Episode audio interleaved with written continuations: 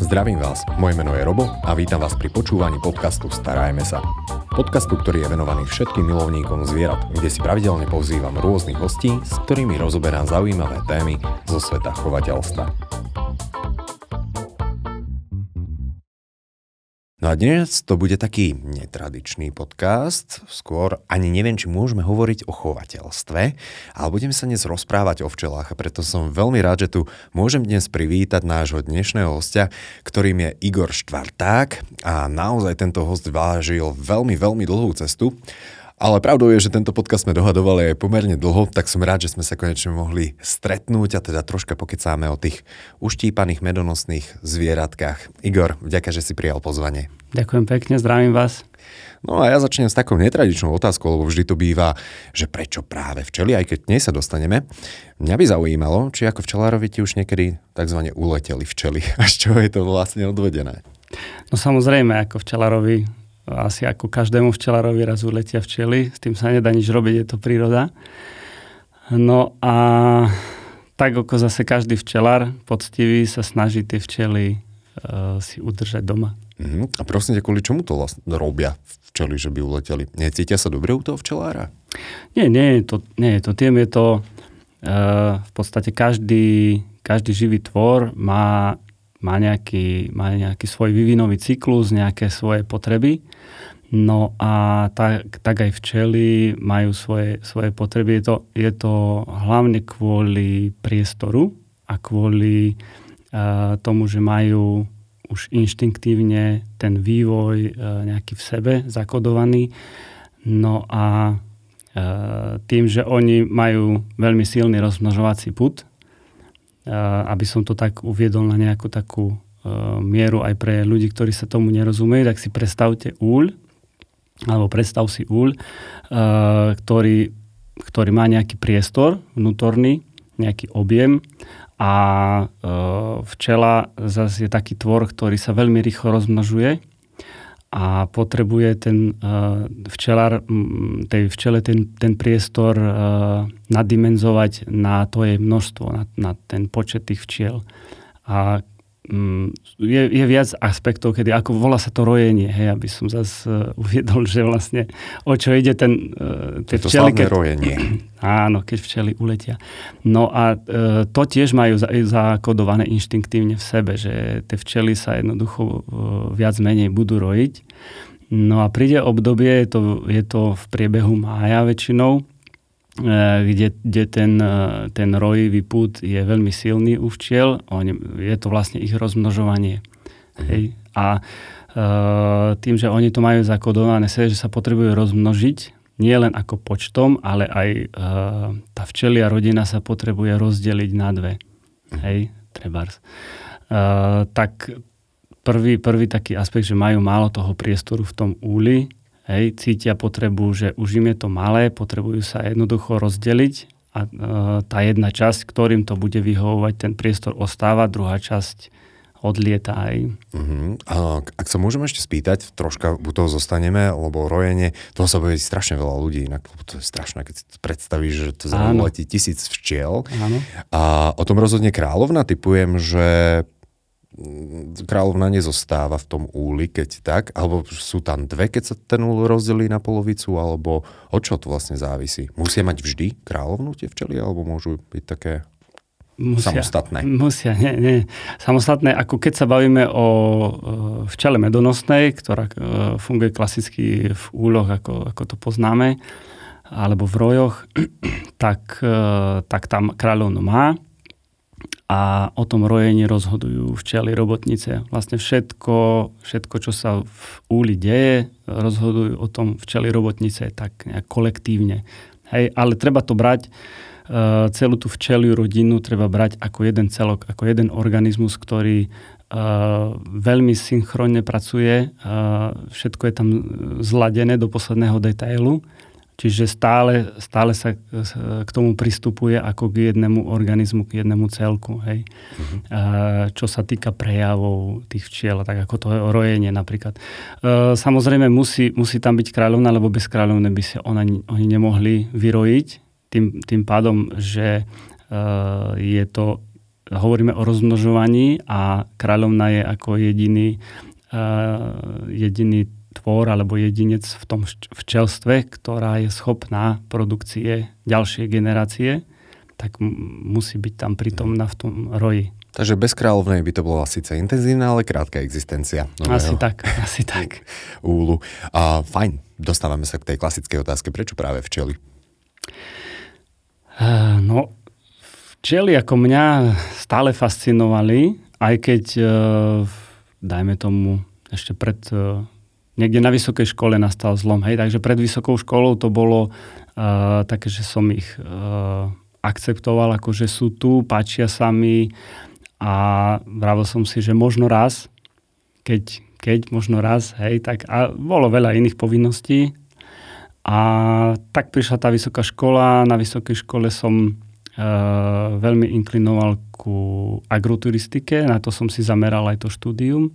No a mal som uh, taký svoj sen, že uh, vytvoriť si potom po škole agroturistickú farmu, mať tam koníky a ja som sa na tie koníky zameral na škole.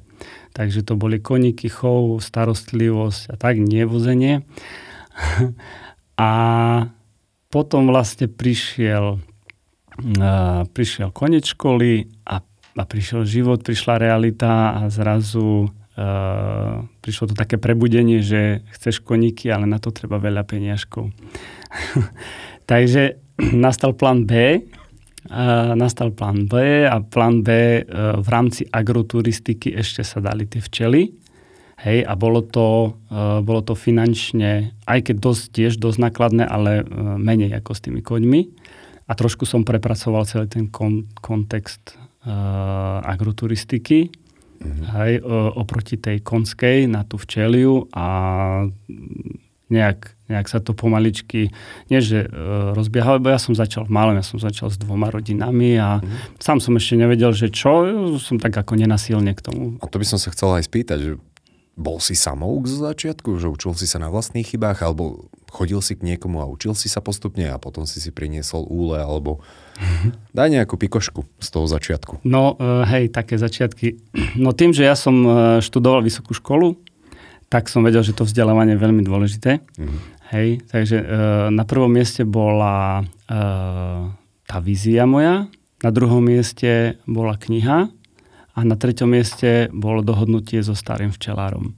A to bol môj prvý rok včelárenia, bol čisto teoretický, bol to u, u ňoho na jeho včelnici, uh, kde som sa snažil uh, pochytiť tú prax a počúvať tú teóriu. Mm-hmm. No a popri tom uh, už vlastne ku po nejakom necelom roku ja som si už zadovážil prvé dva úle, prvé dva rodiny, dve rodiny, pardon a začal som samostatne včeláriť. E, s tým, že stále, stále som sa ešte e, potreboval dovzdelávať a to, ako chcem aj k tomu prísť, že e, aj keď, aj keď sa budete učiť u nejakého včelára z knížek, tak aj tak na začiatku a, a dosť ešte dlho každý bude samouk, lebo tie včely sú tak tak aby som to nazval, aby to nevyznelo e, zlé, tak divé, tak divoké, hej, tvory, mm-hmm. že e, nie je to tvor, ktorý sa dá niečo naučiť, nie je to tvor, ktorý pozná nejak svojho včelára, podľa mňa, lebo ako sú nejaké štúdie, že, že včely poznajú tvár, vč- e, akože rozoznávajú tváre, čiže sa praví, že ako aj toho včelára si možno, že pamätajú, ale ja si myslím, že skôr nie. Lebo v tom, v tom rýchlom uh, slede života včely ten včelár nepríde s tou konkrétnou včelou, ktorá by si ho mala zapamätať akože mm. do kontaktu tak často. Neviem, no ako ja si myslím, že asi skôr nie.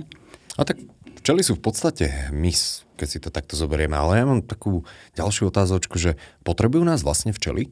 Dokázali by prežiť aj bez nás? Dokázali by prežiť bez nás. Úplne v pohode. Ja si myslím, že áno. Iba, že uh, vtip je v tom, že my, my sme uh, treba rozlišovať akože včely, ktoré sa vedia o seba postarať, to sú v podstate všetky, hej. Majú to v génoch, jednoducho boli tu skôr, oveľa skôr ako my na tejto planete. A my ich, e, my sme sa dostali do, do takého stavu, že ich chováme. niektorí ich chovajú pre zabavu, niektorí ich pre relax, niektorí komerčne, pre zisk. Každý má nejaký dôvod, to už je každého osobná vec. A každý sa snaží, aby tie včely, ktoré má, ktoré sa stará, prežili. Hej. Čiže každý sa stará aj o tie slabšie včely, ktoré by bežne v prírode neprežili, aby prežili.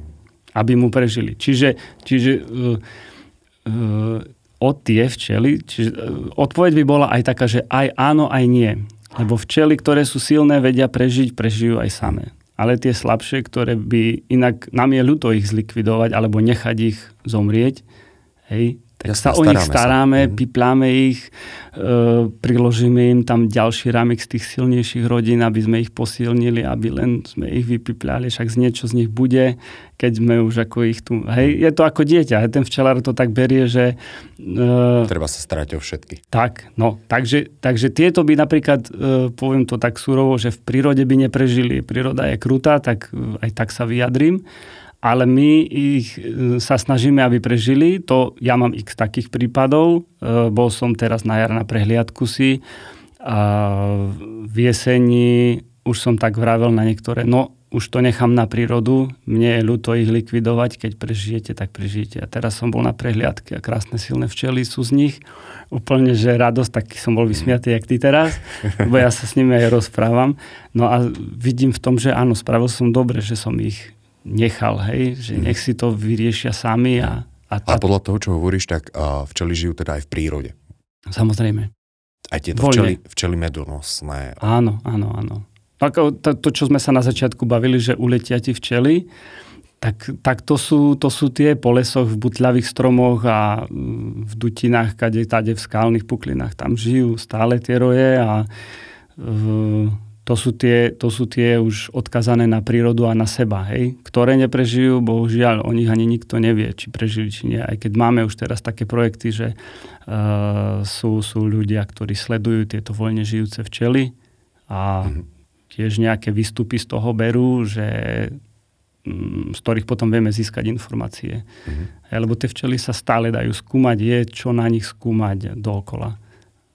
Áno, a ako povedal Albert Einstein, tak ako hynie posledná včela, tak ľudstvo zostávajú posledné 4 roky života. Čo si o tomto myslíš? Áno, no tak sa to hovorí. Ako, myslím si, že uh, bude to viac ako 4 roky. Môj osobný názor samozrejme, ale keby, keby zmizli včely úplne, tak uh, určite by sme to pocitili ako ľudstvo, určite by to pocitilo na, minimálne na tom svojom stole v tej ponuke a potom aj e, brutálne ako ekonomicky.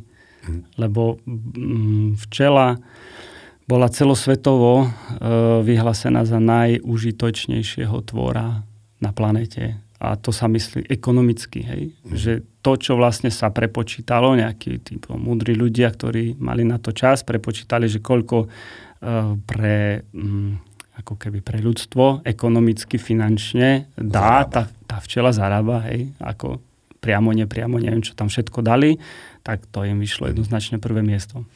Vedel by si mi nejak tak v skratke povedať, že vlastne, že čo robí včelár? Pretože veľa ľudí si možno predstavujú, že tu na damu, tam tam včely. Neviem, či sa tam aj dávajú včely, oni tam doletia sami. Stáva sa? Dávajú, dávajú sa tam. A... Ako stáva sa, že doletia aj sami, ale skôr... Perfektné. Také takmer bez nákladov. Určite sa k tomu dostaneme. A krmia sa tie včely, alebo chodia sa iba niekde mm, na tie kvety pás? Neviem, či som to aj správne povedal. A, alebo sa nejak ošetrujú. Neviem, čo to obnáša byť včelárom. Je to časovo náročné? Je. Je to časovo náročné. Uh, začal by som tak asi, že byť včelárom uh, by malo byť pre každého človeka, ktorý sa chce stať včelárom a hlavne hlavne otázka filozofie. Hej. Mm, lebo sú, uh, sú ľudia, ktorí to berú tak ako nejak komerčne hneď na začiatku, že chcem byť včelárov, lebo mm, včely mi správia med, ja to predám, budem mať peniaze, parada, je to zisk. Ale to je taká slepá ulička. Lebo veľmi rýchlo ten človek môže zistiť, že mm, príde prvý rok zlý, druhý rok zlý, to znamená, že nemáme med, hej, ten zlý rok znamená, že nemáme med. tak vo všeobecnom ponímaní. A sme v mínuse prvý rok, sme v mínuse druhý rok, kde to ešte naklady na to všetko, kým sa vrátia, kým si založíme to celé. E, tam sú náklady dosť vysoké na začiatku a mm, potom e, hľadajú nejakého kupca na včely, už ich to nebaví a tak. Takže to je podľa mňa taká slepá ulička. Pokiaľ je to, e, má to nejak v srdci, hej, že, že má tú filozofiu takú, že chovám to pre, pre záľubu, Samozrejme, chcem mať z toho nejaký ten ekonomický zisk, ale skôr to pre ten relax, pre tú záľubu, pre, nejakú, pre nejaké svoje presvedčenie, tak, e, tak to je jednoducho oželie. Hej. Tak ako každý koniček e, nastojí peniaze, hej, niekto lepí nejaké modely a nerieši, koľko to stálo peniazy a niekto zase niečo iné, hej, tak dáva do toho koničku peniaze, tak aj do včely idú peniaze.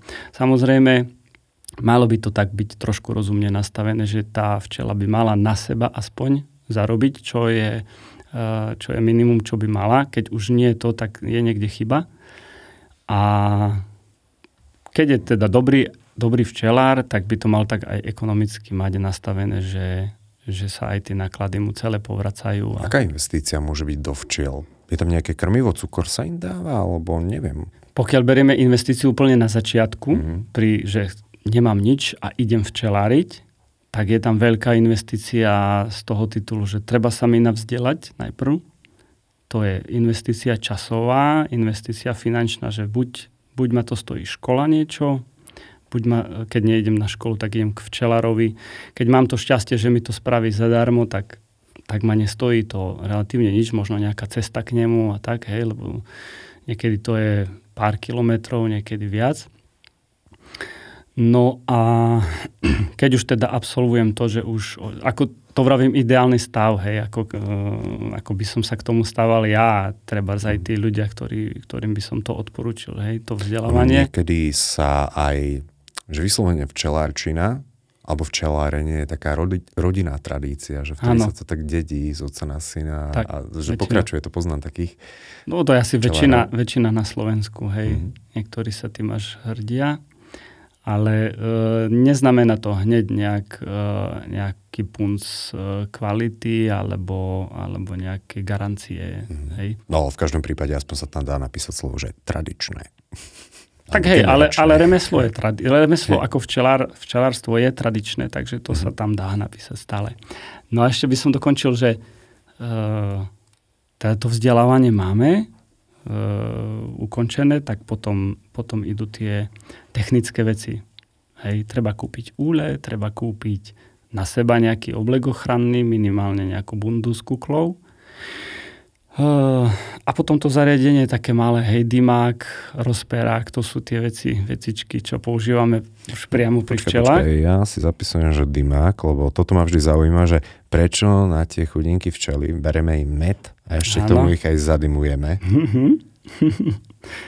Co to ma to, bude ešte zaujímať. Dobre? A že vrátime sa. No potom je tam uh, medomet, aby sme mohli vlastne vytáčať ten med, mm. tak aspoň nejaký na začiatok, nejaký základný. Prípadne môžeme si pomôcť ešte aj tak, jak som to robil aj ja na začiatku, že k tomu starému včelarovi uh, som si išiel vytočiť tie svoje prvé medy. Uh, pomohol mi s tým, hej, lebo tie, tie medomety sú dnes to tiež dosť drahé, je to všetko nerez. No a a duplom ešte teraz v posledných dňoch to ide hore.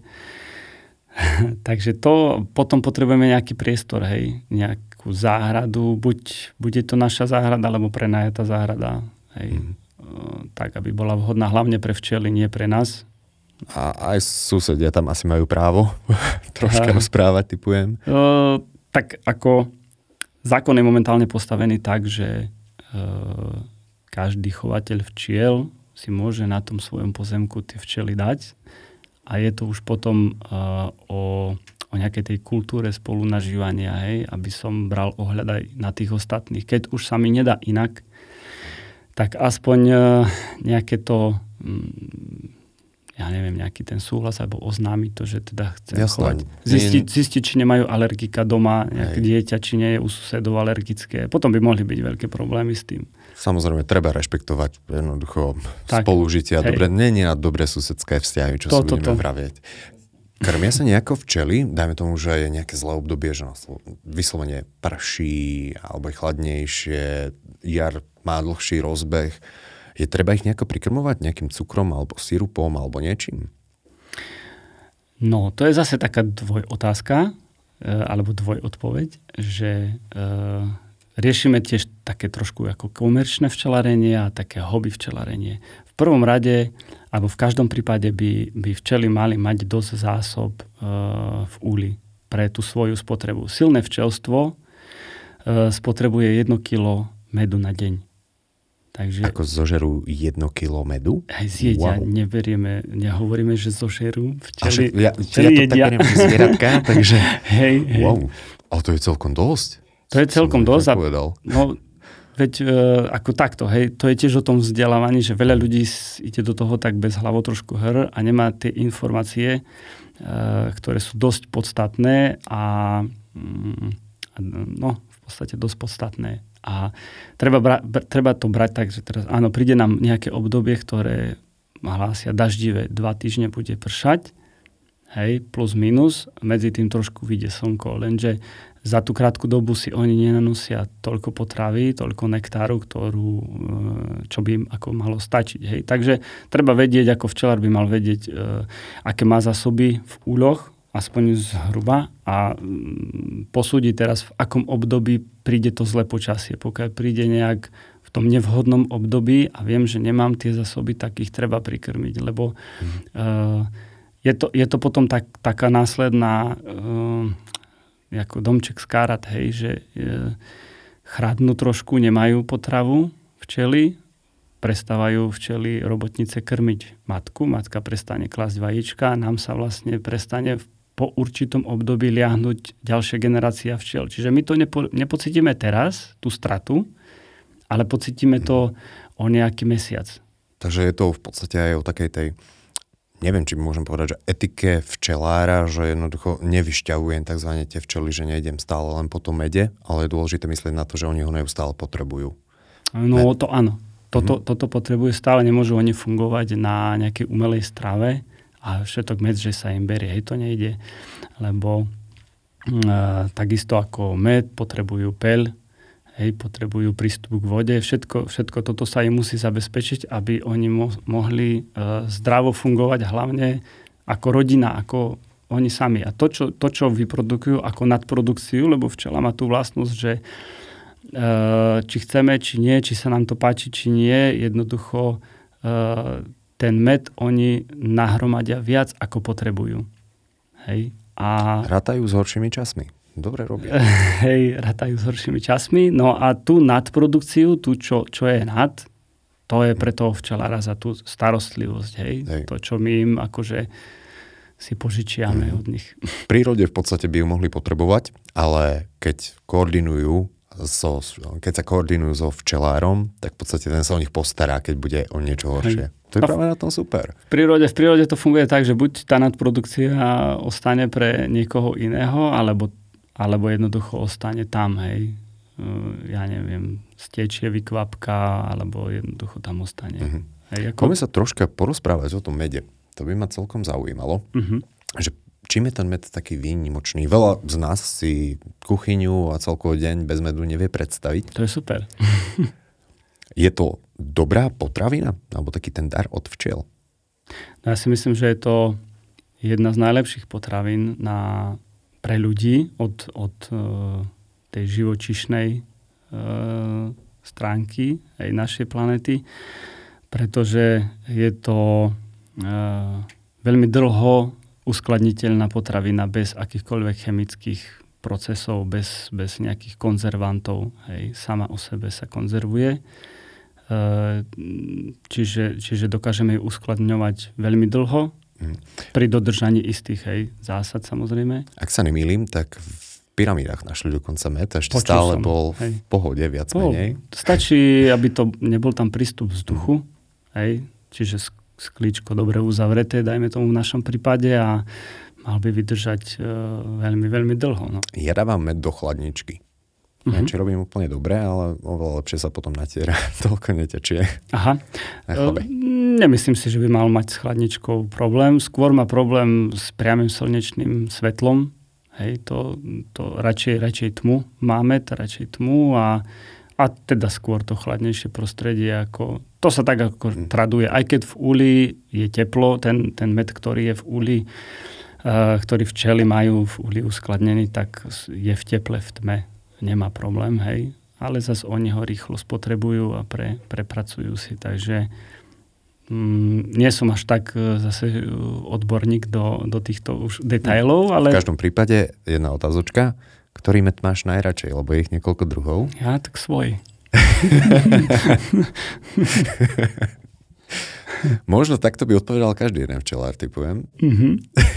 uh, vieš čo, každ- z každého medu, uh, teda keď sa bavíme o svojom, uh, o mojom mede, uh, ja sa teším úplne z každého medu, ktorý mám od včiel, pretože uh, tam vidím vlastne to, že, že tie včely ako keby sa tiež tešia z toho, že sa o nich starám, je im dobré, majú tú nadprodukciu, hej, takže to znamená, že sa majú fajn a mm, z každého toho mm, roku a ročného obdobia, z každého termínu je ten med inší, hej.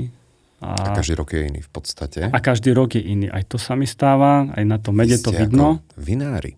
No, presne, ročník. No a ja mám ešte to šťastie, že v uh, okolí mojich včelníc sa uh, vlastne neprebieha intenzívne poľnohospodárstvo. Čiže nie sú tam žiadne postreky, ani, ani sa tam nepestuje akože nič, mm-hmm. nič intenzívne, takže mám okolo len les, lúky a pasienky, no a, a z toho to a ovocné stromy samozrejme a z tohoto, z tohoto ja mám potom tú produkciu svoju. No a v každom prípade ty si zakladateľ aj projektu samotného. Zakladateľ, riaditeľ a manažér. No. Všetko v jednom. Všetko v jednom. Včela z východu. Mm-hmm. A o nej si v podstate porozprávame v tej ďalšej časti podcastu. Počúvali ste podcast Starajme sa s Robom Šemerom a ak sa vám tento podcast páčil, môžete sa prihlásiť na jeho odber v aplikáciách Apple Podcasty, Google Podcasty, Spotify, rovnako nás nájdete na YouTube a všetky nahraté časti nájdete aj na internetovej stránke starajmesa.sk.